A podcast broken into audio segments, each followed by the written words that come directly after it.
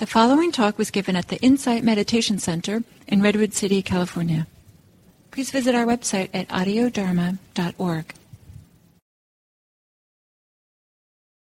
To start with our meditation, just taking your time to find a comfortable but alert way of sitting that will support you this morning. And also taking your time to register how things are right here and now in the body, in the heart, mind. Sometimes what we've just been through, even in the, the brief period of the morning, depending on when you get up, or the long period of the morning or afternoon or evening, whatever time of day it is, just noticing the impact in the here and now of what's happening in your body.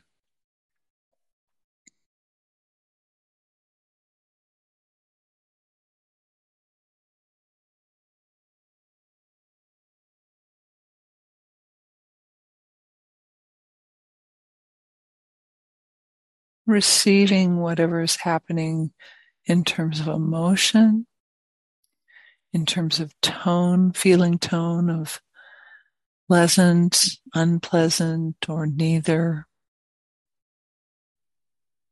or specific moods and emotions of any kind, very strong, very subtle, receiving everything that is coming to awareness.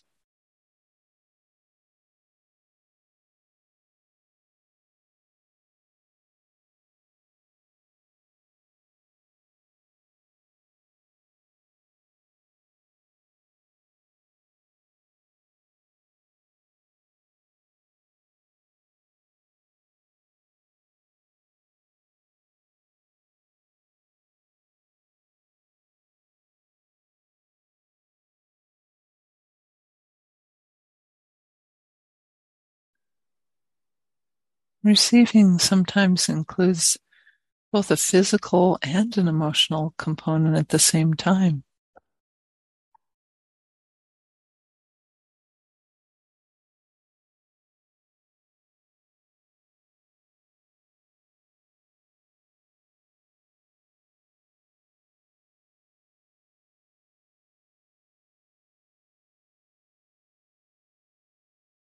And as we're noticing that, we can also notice the quality of mind that's here with us right now. It could be very collected or it could be scattered.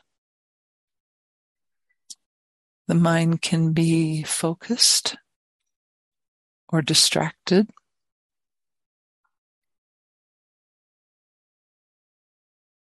It can be very clear or can be foggy. However, that quality of mind is, as you're aware of what is being received, any of those qualities is just what's happening right now. Very natural, perfectly okay. Noticing that the awareness receives all of it equally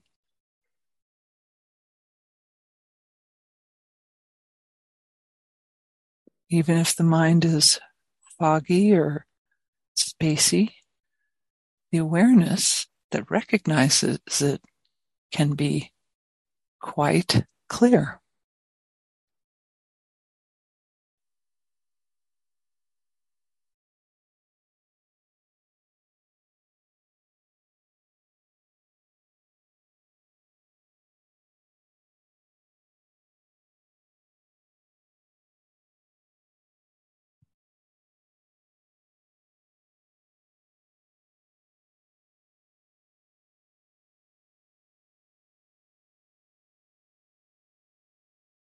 and allowing whatever is being noticed in the mind. There could be thinking.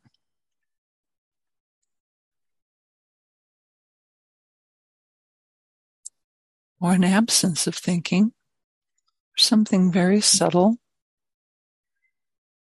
or very strong.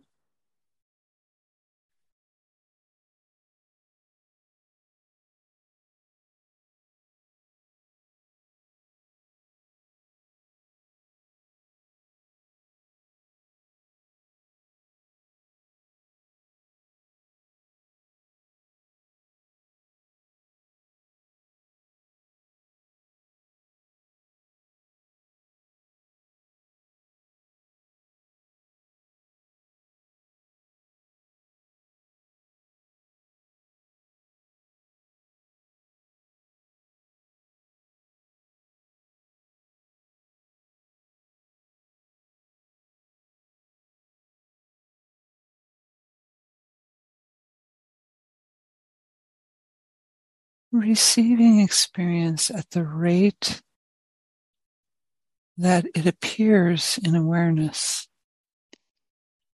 and noticing when one thing shifts to another.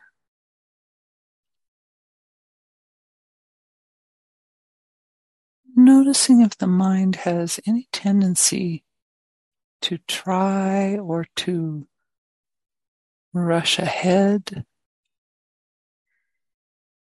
or if the mind tends to resist something that's coming up.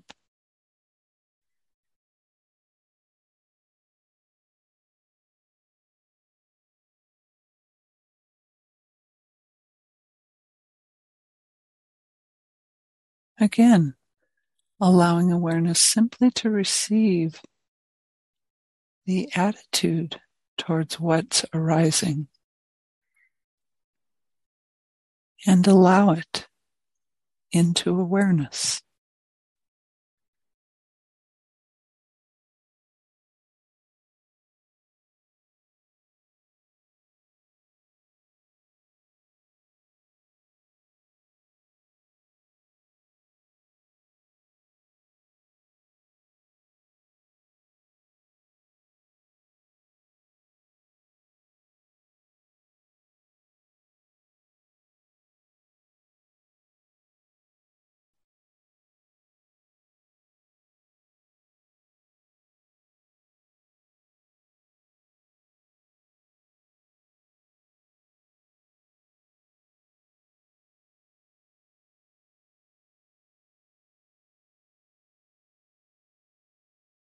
Noticing if there's any tendency to want a particular state of body, emotion, feeling, mind. Is there wanting for something to be present?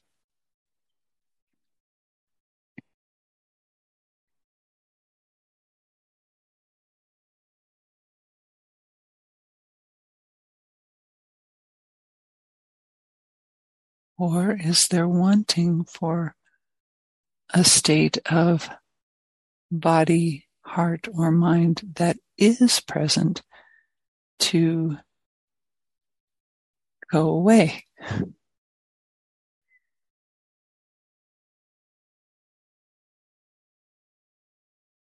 Simply receiving and allowing an awareness these kinds of attitudes or the absence of those attitudes.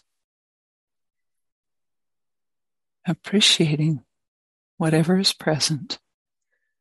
Awareness receives it all without judgment.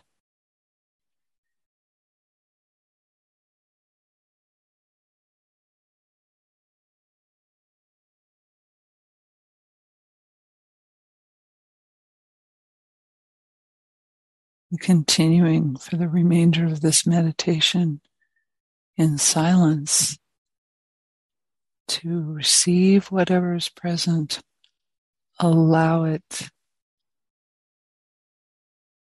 and appreciate the awareness that is showing it to us.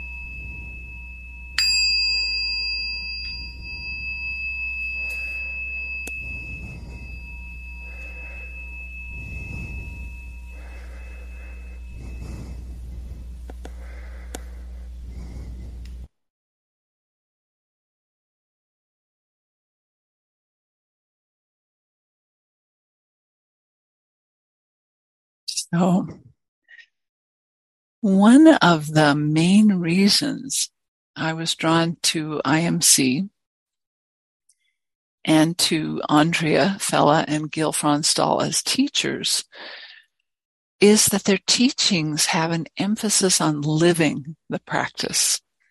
It's something you see clearly in this U Tejaniya style of practice that Andrea has taught for these many years. And my goal or aspiration has been to move towards living my daily life in a way that exemplifies the best human values I can express and not, not to have some kind of altered state, not to be the best sitting meditator ever, but just to live in a good way. Um, and so that that is why I'm going to focus on the topic I'll focus on today. When I was with you guys back in October, I con- I continued with the topic the paramis that Andrea started in July, and that um, Shelley Galt uh, continued with her discussion of uh, resolve or determination uh, the next month. And I, I talked about uh, renunciation last month or the um, trading of some, a lesser good for a greater good. So this topic of paramis has everything to do with how we can live uh, skillfully. And they are uh, sometimes called the 10 perfections, but don't let that get in your way. they are virtues or skills that we can cultivate that help us counteract this tide of greed, aversion, and delusion that tends to underlie all the stress, suffering, dissatisfaction we experience in life.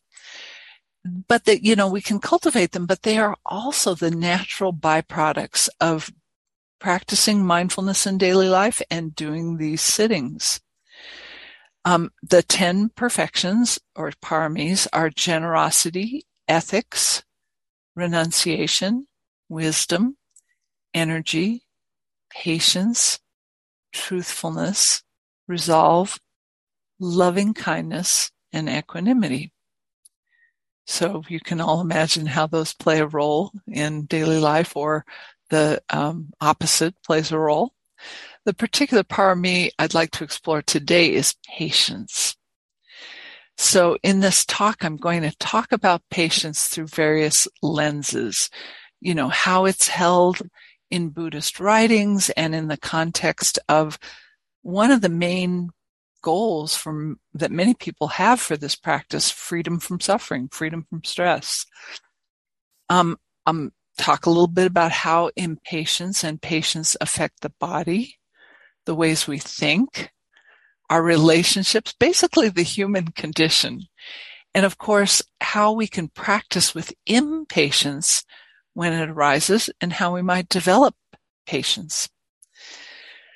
So this uh, skill of patience is sometimes called acceptance or a nice old fashioned word that we don't use real often, forbearance, but I think it has a nice ring, forbearing with things. In the ancient Pali language, it's the word khanti.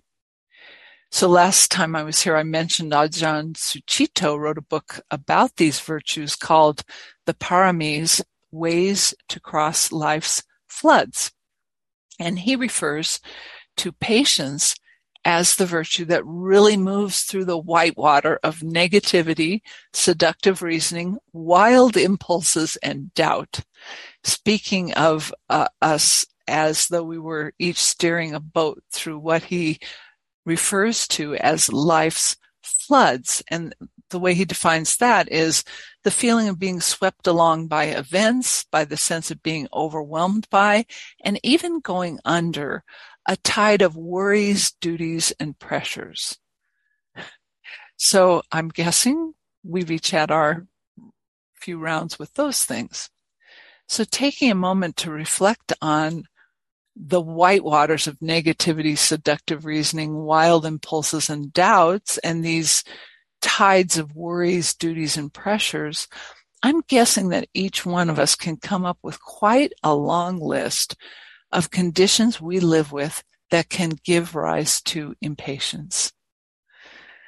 most of us live in populated areas where there can be heavy traffic we have to drive through at certain times of day. There can be um, impatient behavior on the freeways and in cars. I've I've noticed where I live, people will. Uh, in, there's one section of highway where the speed limit's 75, and people will scream right up behind you, going 85 or 90, and right about a, a car length behind. And so I move over right away because I don't want to be in any kind of high speed accident with that. And then they'll scream right up to the next car ahead. So there's that. There's changing lanes without signaling. There's all these things. People using their cell phones, you know, texting while driving. All these forms of impatience. And then, you know, there can be very long waits for medical appointments. I was eh, quoted one uh, recently of four months ahead. I'm like, okay. Um, and we have to deal uh, with waits in, you know, other kinds of places we go. Um, sometimes we have to deal with needing repairs or support for our phones, our utilities, cars, computers. And there can be long wait times on helplines or even in person. So uh, there's also a lot of details about technology that we may or may not understand. And I know that that in particular can um, quickly evoke impatience in me.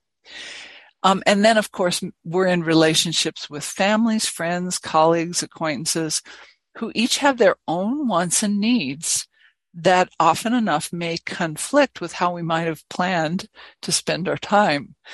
So, um, I, I bet you have more. the words that Ajahn Sucitto is using, these white waters of negativity, seductive reasoning, wild impulses, and doubt, mostly seem to refer to states of mind and thoughts we have, which is so often where impatience gets turned into a habit and where we do the inner work to come to patience and actually where we do most of the work to come to more freedom from stress.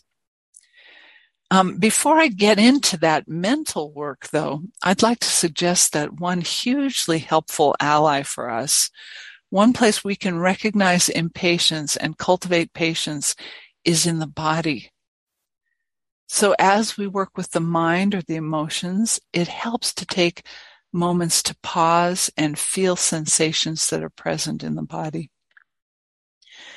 Often, uh, one can feel impatience in the body in all kinds of ways. Some that I've felt or that have been shared with me um, by practitioners include a sensation that the body feels like it wants to lean forward or almost rush ahead or be pulled forward. Um, just a feeling of a lot of energy in the body or even activation, tension or agitation in the chest, maybe, you know, all over muscle tension or in the head, the forehead.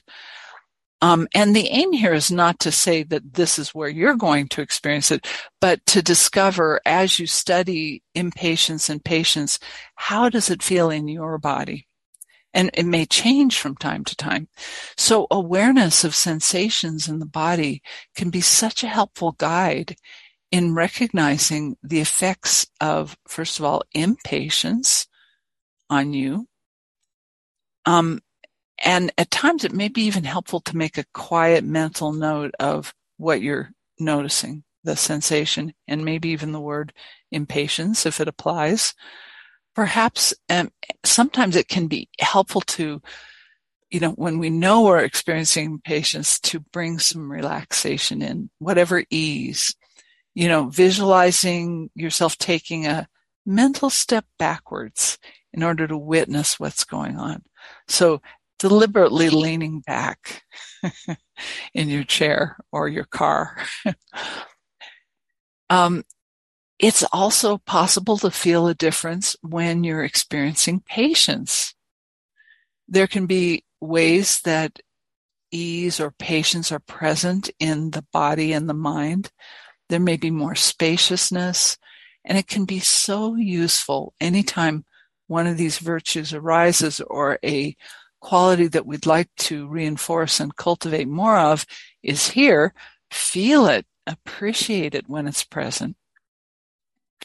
So I'm just suggesting that it's useful as we, even as we explore mentally, to return attention to the body from time to time. Meanwhile, cultivating patience has a lot to do with how our relationships and our interactions are experienced in our thoughts and minds. And it's not just relationships with others, it's our relationship with ourself. Um, so Ajahn Sucitto wrote that the Buddha referred to patience as the supreme purification practice. So I'm kind of intrigued by the way our meditations and mindfulness in daily life gradually transform the mind and heart. And I take that to mean uh, to to be what is meant by purification. That word can be a bit misleading because it can bring up Western uh, connotations of pure versus impure, and I think it's better to drop that and work with the idea instead that the intention behind the word was a way of recognizing that our minds um, and hearts are sometimes conditioned in ways over the decades that aren't so helpful to us. So the not so helpful conditioned habits of mind, including impatience, that lead to suffering, stress, dissatisfaction, are sometimes called hindrances. And maybe that gives more of a sense that the mind is subject to all these things that cause us suffering. The mind's weighed down with hindrances and it's not free and the mind as it as it releases those things and as it transforms through mindfulness in daily life and through our meditation is unhindered or becomes more and more free of stress and suffering. So often the first things we're aware of when we begin a meditation practice are things like how the mind jumps around and is all over the place um, it's restless, it's distractible, and it has a lot of preoccupations. It's doing so much work for us all the time. And we're cultivating patience when we meditate and just consciously come back to awareness and what's coming up in awareness again and again. You might not think of that as patience, but it is. Um, we're cultivating it in daily life when we just see um, that the mind's been off somewhere and we notice the return of mindfulness aware, or awareness sometimes throughout the day. Um, as we practice meditation, mindfulness in daily life, we can often start to see how many habits of mind lead us to difficulty. Um, we may even start to see patterns of how uh, difficulty gets started. And by practicing and in this way that we are patient over time, old conditioned habits of mind that don't work for us start to show themselves. We become aware of them. And over time, they gradually can soften or fade or even drop away quickly. Maybe you've noticed this that something that you used to do all the time isn't here anymore. And, you know, you, you're aware that it's because of meditation. So choices open up for us to do new approaches that don't cause the same difficulties. And after a while, we stop going down the old rabbit holes that we come to know cause difficulty. So this process of reconditioning or deconditioning the mind, of recognizing and releasing old unhelpful habits is gradual, sometimes very gradual a lot of us are signed on for the lifetime plan. I'm, I'm one of those. It's, you know, I can see that it's dedicated practice for many years.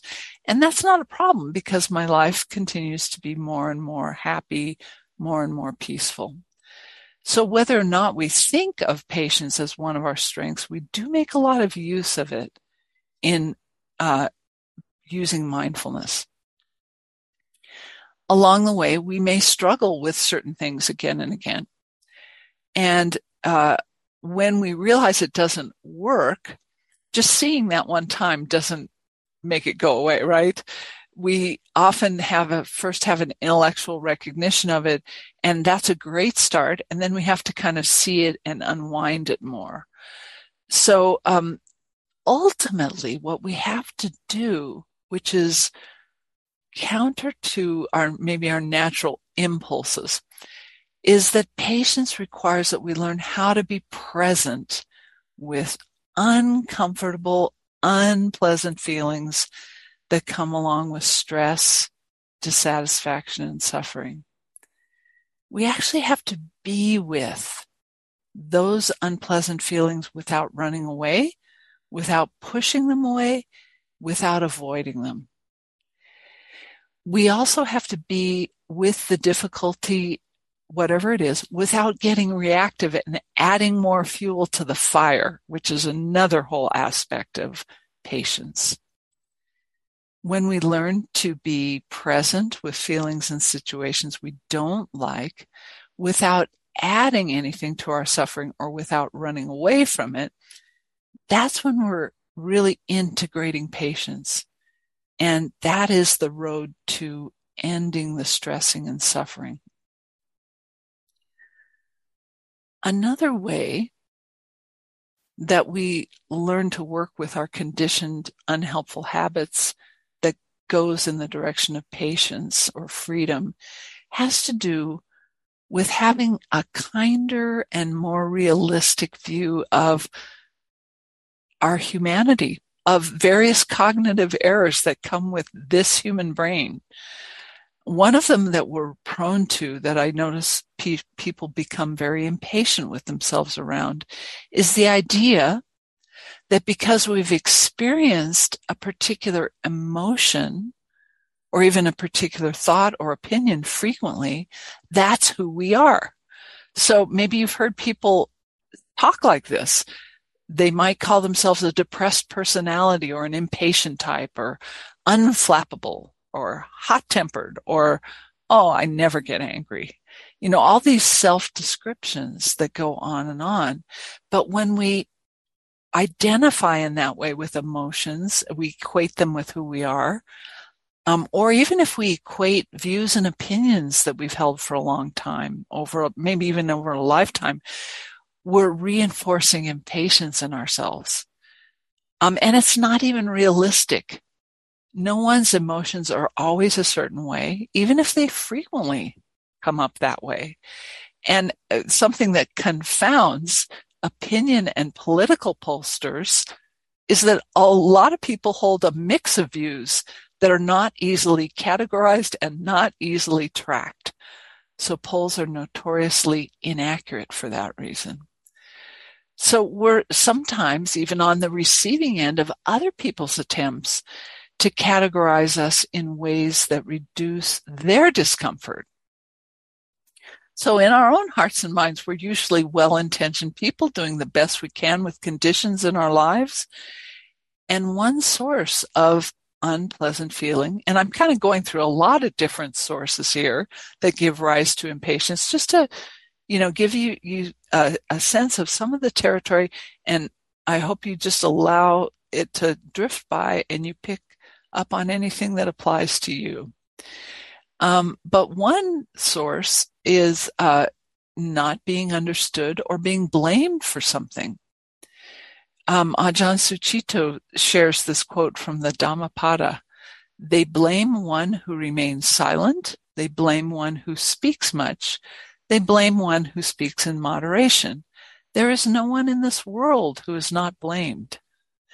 So when someone doesn't understand us or even mischaracterizes us, we can feel impatient.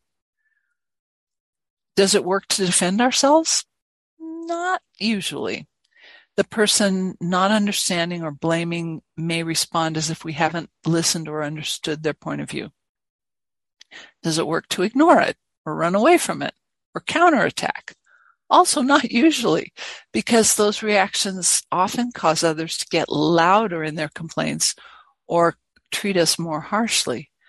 It doesn't work with for impatience to turn into ruminating, venting, raging, despairing, complaining.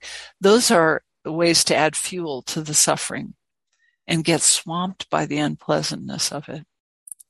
And they even have a high probability of maybe spilling over into others in our lives. It doesn't work to harden our hearts and minds or dull ourselves, numb out in resignation, apathy, shrug it off without addressing it or even just put up with it until it goes away, that's not exactly freedom. That's more avoidance in a different form.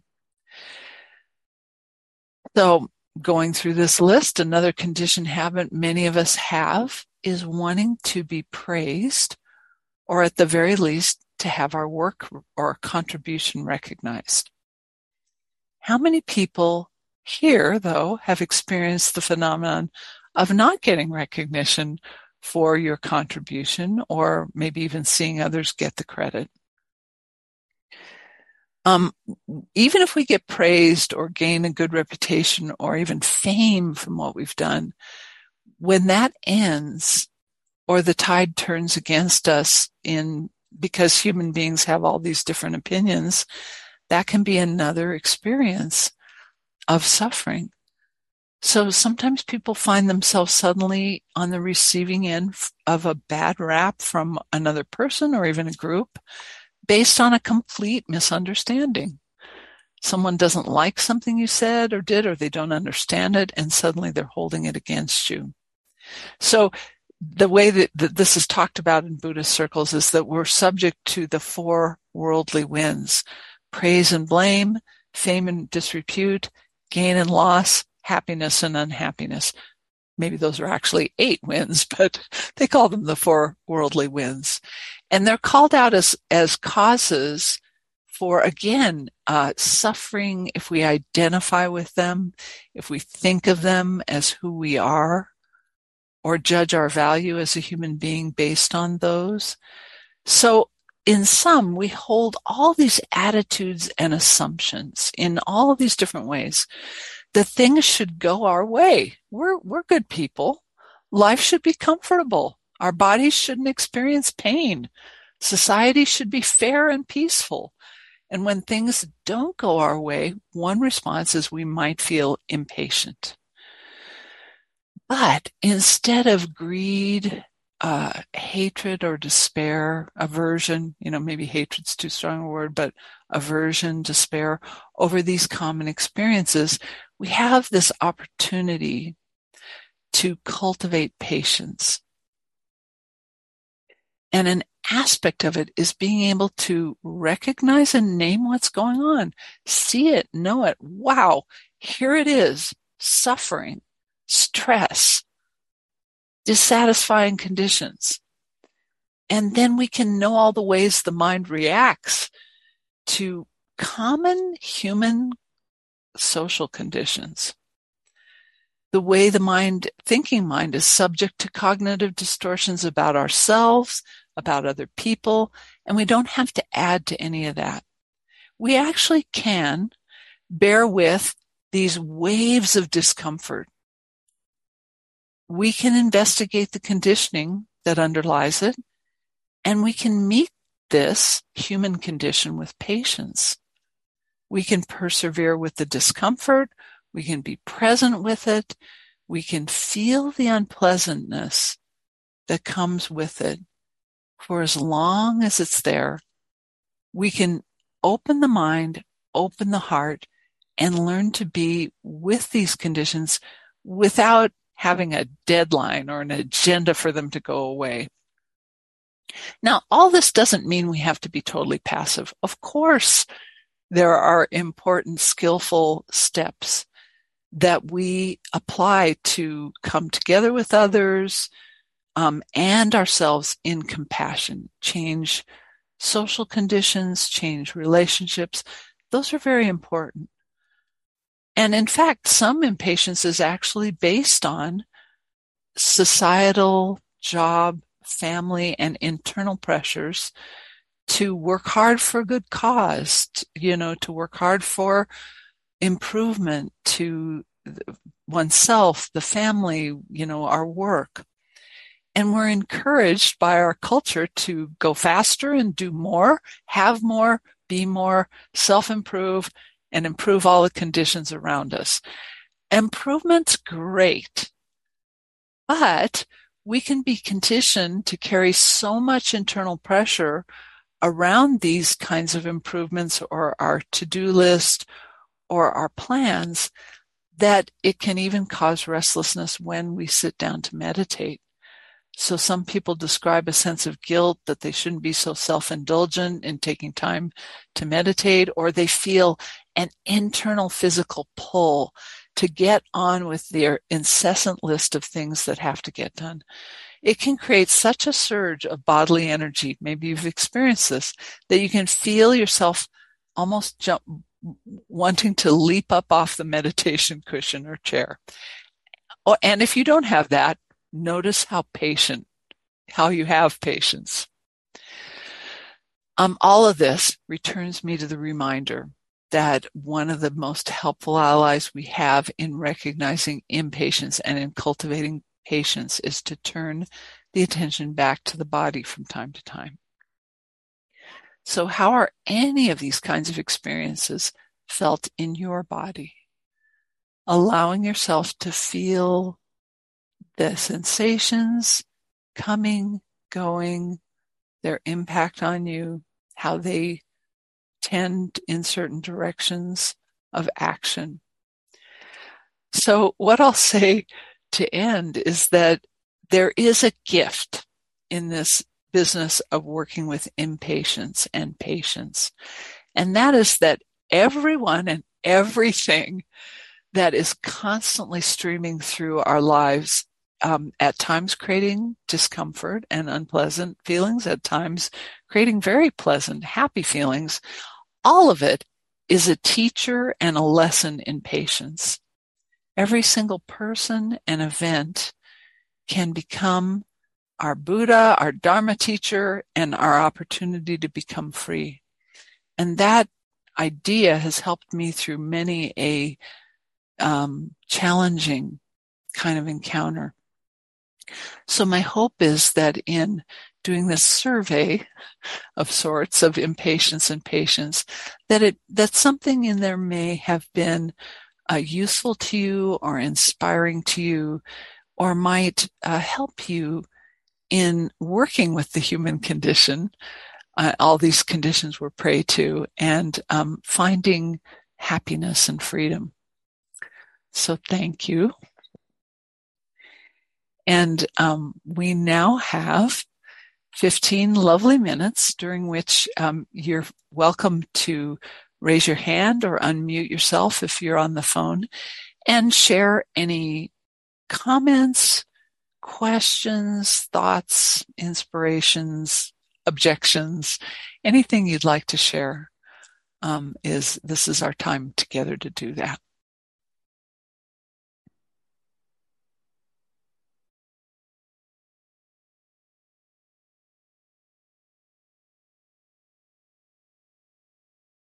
Yes, Joanne. Listening to you, I just recalled a phone conversation I had yesterday. And at the time, just just reflecting back, it was like, oh my God, were you impatient or what? You know, I'd ask this question and the person would sort of go off on a tangent. And, you know, I didn't want to go there. I didn't even want to listen. I'm, I'm like being impatient and just you know, just reflecting on how that didn't go well. And I think the um, underlying problem for me was not recognizing my impatience. Yeah, thanks. Yeah, thank you for sharing that. It's often some, this is a really good example that often in conversation, we might have something else we're headed towards and we're feeling that restlessness or we might have a point we're wanting to make. We're like waiting to jump onto that point. There are all these ways just in everyday conversation um, that we can recognize this. So that's that's really great that you're seeing that. Yeah, too bad I didn't see it yesterday. well, uh, but now you know whether we recognize any of these things um, before it's about to happen, while it's happening, or after, even a day later. Yeah. I, I think that's really useful because eventually it works its way into now or even, oh, look at that. Mm-hmm. I'm not wanting to listen right now. I'm feeling impatience. Ha. yeah. it's interesting. I have the um, same kind of set of questions for a second person. and it'll maybe I can um, really think about that when I talk to that person tomorrow. Actually, yeah. Thanks. That was mm-hmm. helpful. Yeah, thank you, Joanne. Great contribution. Sherry.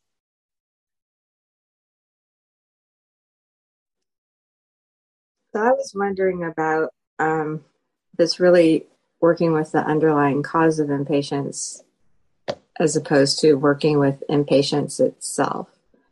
Because I see there's an impatience of expectation that you grow up with certain expectations about how long something should take or how someone should do this or how someone should do that.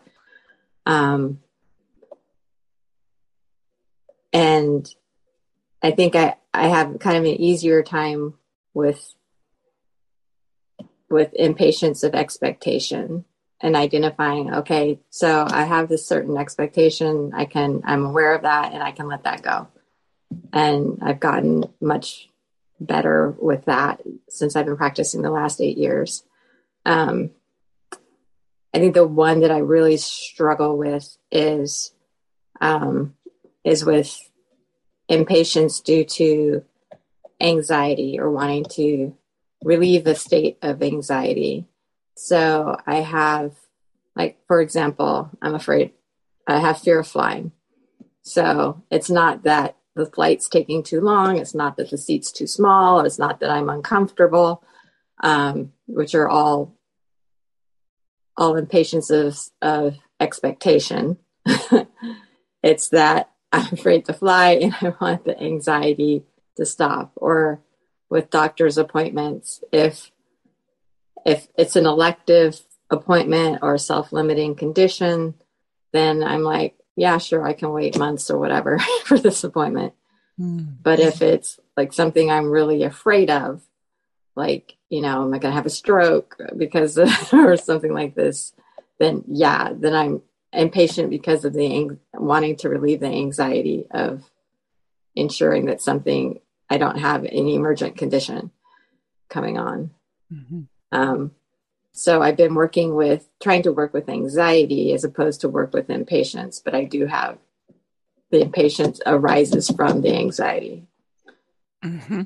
Uh, the, you've you've given a couple really good insights here. One is that, um, and I'll elaborate on a little bit as we notice impatience um, over and over again. Sometimes we can start to understand the underlying condition that's creating it, you know, an idea that's creating it or um, something that's behind it. And then we can address that, which is terrific.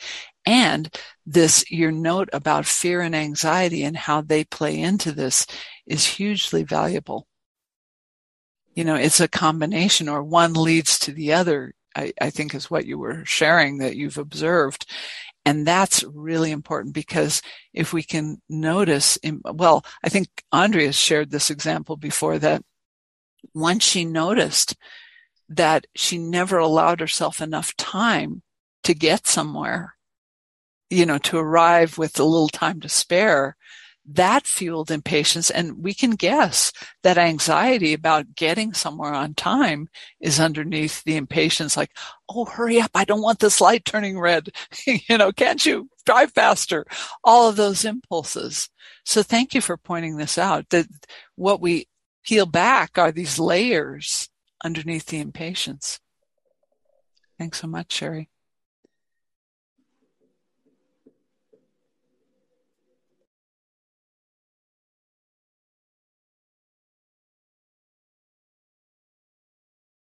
Yeah, Jan. Uh, a couple things. One is that um, it sounds like anytime we're clinging, we're subject to impatience. Anytime we're, I mean, I heard that in your talk. I don't know if you intended that, but when we're caught in grasping, then in greed, then unless we get it instantaneously. but even that minute before, right? There's that impatience, right? When we're going for something. Mm-hmm. So sounds like an incredible practice to mm, yeah. work with the cessation of clinging.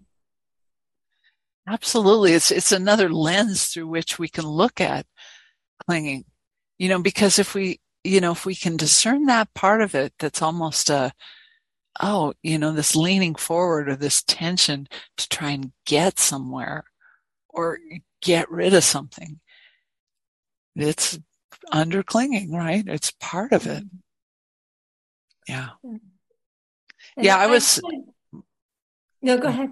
I was just going to say I was surprised to see those relationships too. Yeah. I um one thing that has helped me sometimes is that waiting is an opportunity to be with awareness. Mm-hmm. So sometimes when I remember that, it's like I can experience that moment, those times as, as, um, as peace, right? Beautiful. So, oh, okay. That doesn't always work, especially if I'm, but the hardest, the hardest times for me is in my primary relationship. And, um, I'm a lot better than I used to be, but still, particularly shows up when we travel, when we do car camping. Um, but at home too. Like my husband was away for 20 days. I, we missed him. The minute he comes back, I'm impatient about all the ways he doesn't do things exactly the way I want him to, exactly when I want him to. yeah. Yeah. This is so, I mean, I, I'll bet most of us have something in our relationships that could be akin to that where we, you know, it's the person that we're closest to that we are we, you know, however we are really shows up.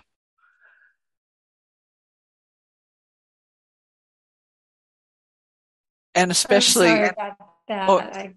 yeah, you, you popped out and in, but just the, the idea that the person we're closest to is sometimes where we can really see this, that, you know, we have, we know them oh so well and we'd like things to go a certain way and sometimes they have their way and it can just pop this up yeah. But, you know, I love your practice of waiting.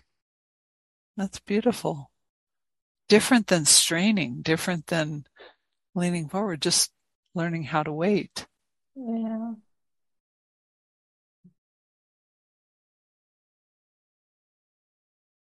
Thank you. Thanks.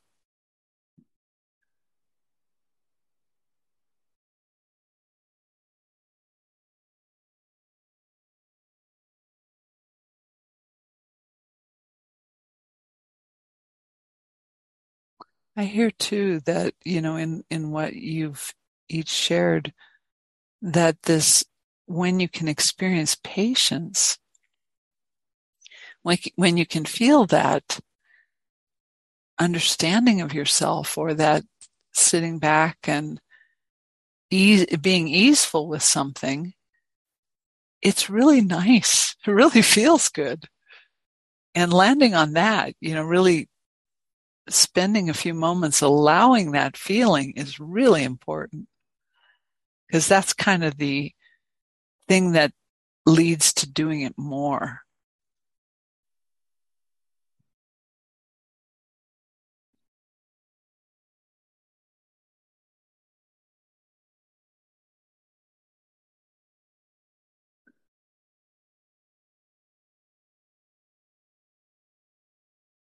if you're on the phone and you wanted a chance to unmute and uh, make a comment or a question, please feel free.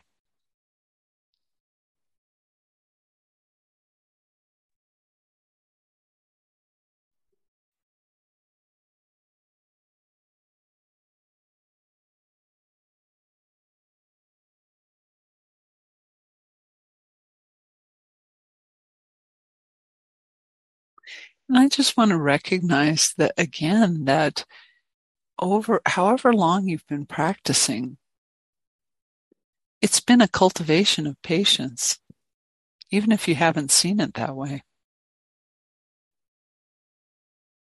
You know, there's this way in which these Brahma, these uh, paramis work together.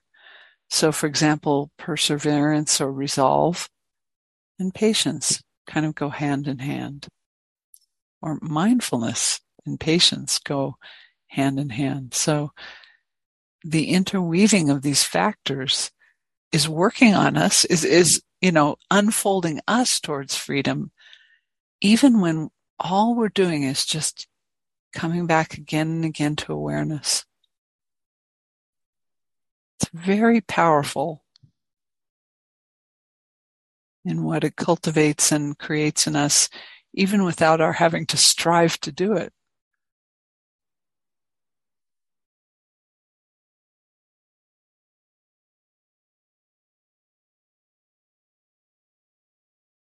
So, any last comments or thoughts?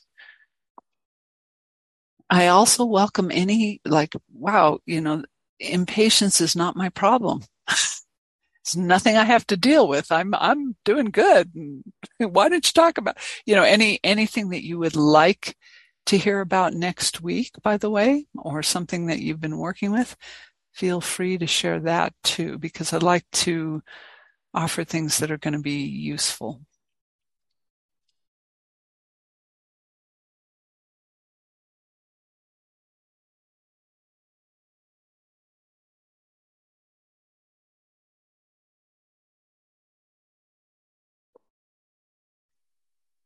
So, as always, a pleasure to spend this time together. And I hope you all have a wonderful week and see what arises. Oh, yeah. I see 505 418. You've unmuted. Or excuse me, 510 541. Would you like to share something? I just wanted to say that I really enjoyed your talk. And for me, with element of patience, sometimes the element of trust has to come in for me. That trusting that things will always work out in the end. But thank you so much for your talk. It's very good. You're welcome. And thank you for that contribution of trust and how that plays a role too. Hard to be patient if we're not going to trust an outcome. And by the way, sometimes the time frame for that outcome is not not at all immediate. exactly. So, yeah. So if you'd like to unmute and say goodbye, uh, you're all welcome to do that. Thank you all very much. Thank you. Yeah. Be well. Bye. Thank you, Liz. Bye. Thank you, Liz. Bye, everybody. Thanks, everybody. Bye. Bye.